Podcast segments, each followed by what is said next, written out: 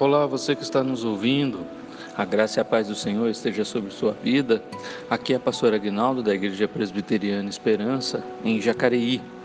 E a nossa meditação hoje está em Gênesis 23. A partir deste capítulo, começamos a ver Abraão e Sara saírem de cena e Isaac aparecer para também ser trabalhado por Deus na fé.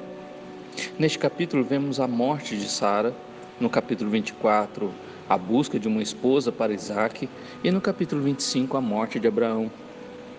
Dos versículos de 1 a 2 de Gênesis 23, Sara morre depois de 127 anos de vida, e Abraão chora e lamenta por ela.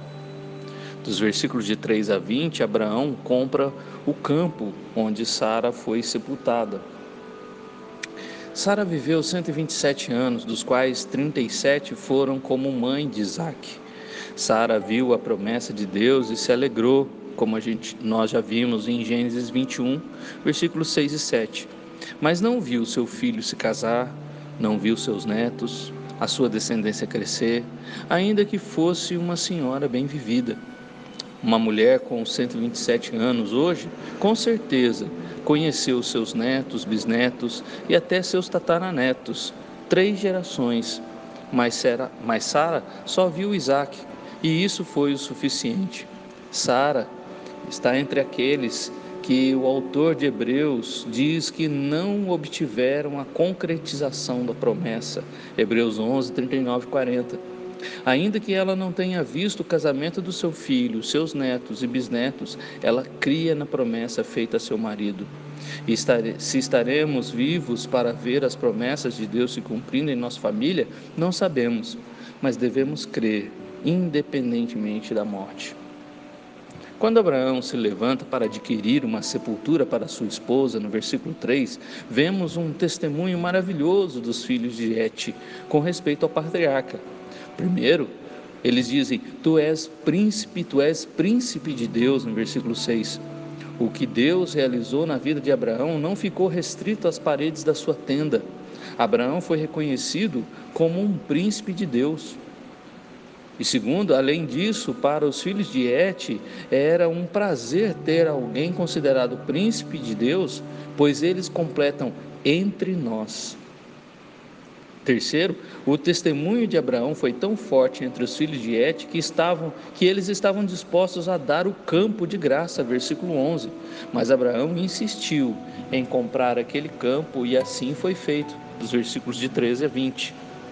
Não há nada mais doloroso que a morte de um ente querido, principalmente quando se trata da família mais próxima, marido, esposa e filhos. Em meio ao luto, esperamos sempre palavras de conforto e consolo para e para o coração de Abraão, isso ele conseguiu ouvir, pois é, os filhos de Et só disseram coisas boas a seu respeito. Não foi a morte de Sara que abriu as portas da oportunidade para Abraão mas seu testemunho de vida, de ser considerado amigo de Deus e agora chamado príncipe de Deus.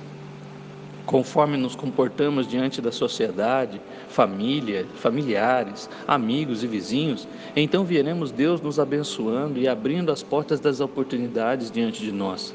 Se Abraão fosse uma pessoa que não temesse a Deus ou um rebelde desobediente às ordens de Deus, com certeza os filhos de Et não diriam que ele era um príncipe de Deus.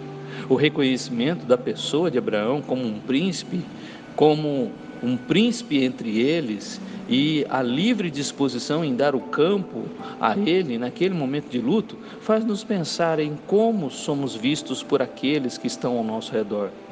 Enquanto alguns, por mau comportamento, são desprezados ou até rejeitados, mesmo em momento de dor e luto, outros são abençoados, consolados e supridos no sofrimento. Irmão, seu testemunho deve ser visto por Deus e pelos homens. Mateus 5,16, capítulo 10, versículos 32 e 33 e 2 Coríntios 8, 21. Nosso bom comportamento, obedecendo a Deus, faz com que os homens nos vejam como alguém importante, um príncipe, como alguém que eles desejam ter entre nós, como alguém que vale a pena dar de graça o que ele precisa, e isso não vai ser custoso ou um desperdício. Seja alguém como Jesus, que foi maior que Abraão, João 8, de 53 e 59. E você não será visto como um príncipe de Deus, mas como um filho legítimo de Deus. Que Deus te abençoe e que o seu testemunho cause impacto na vida das pessoas, mas um impacto que trará bênção na vida de outros.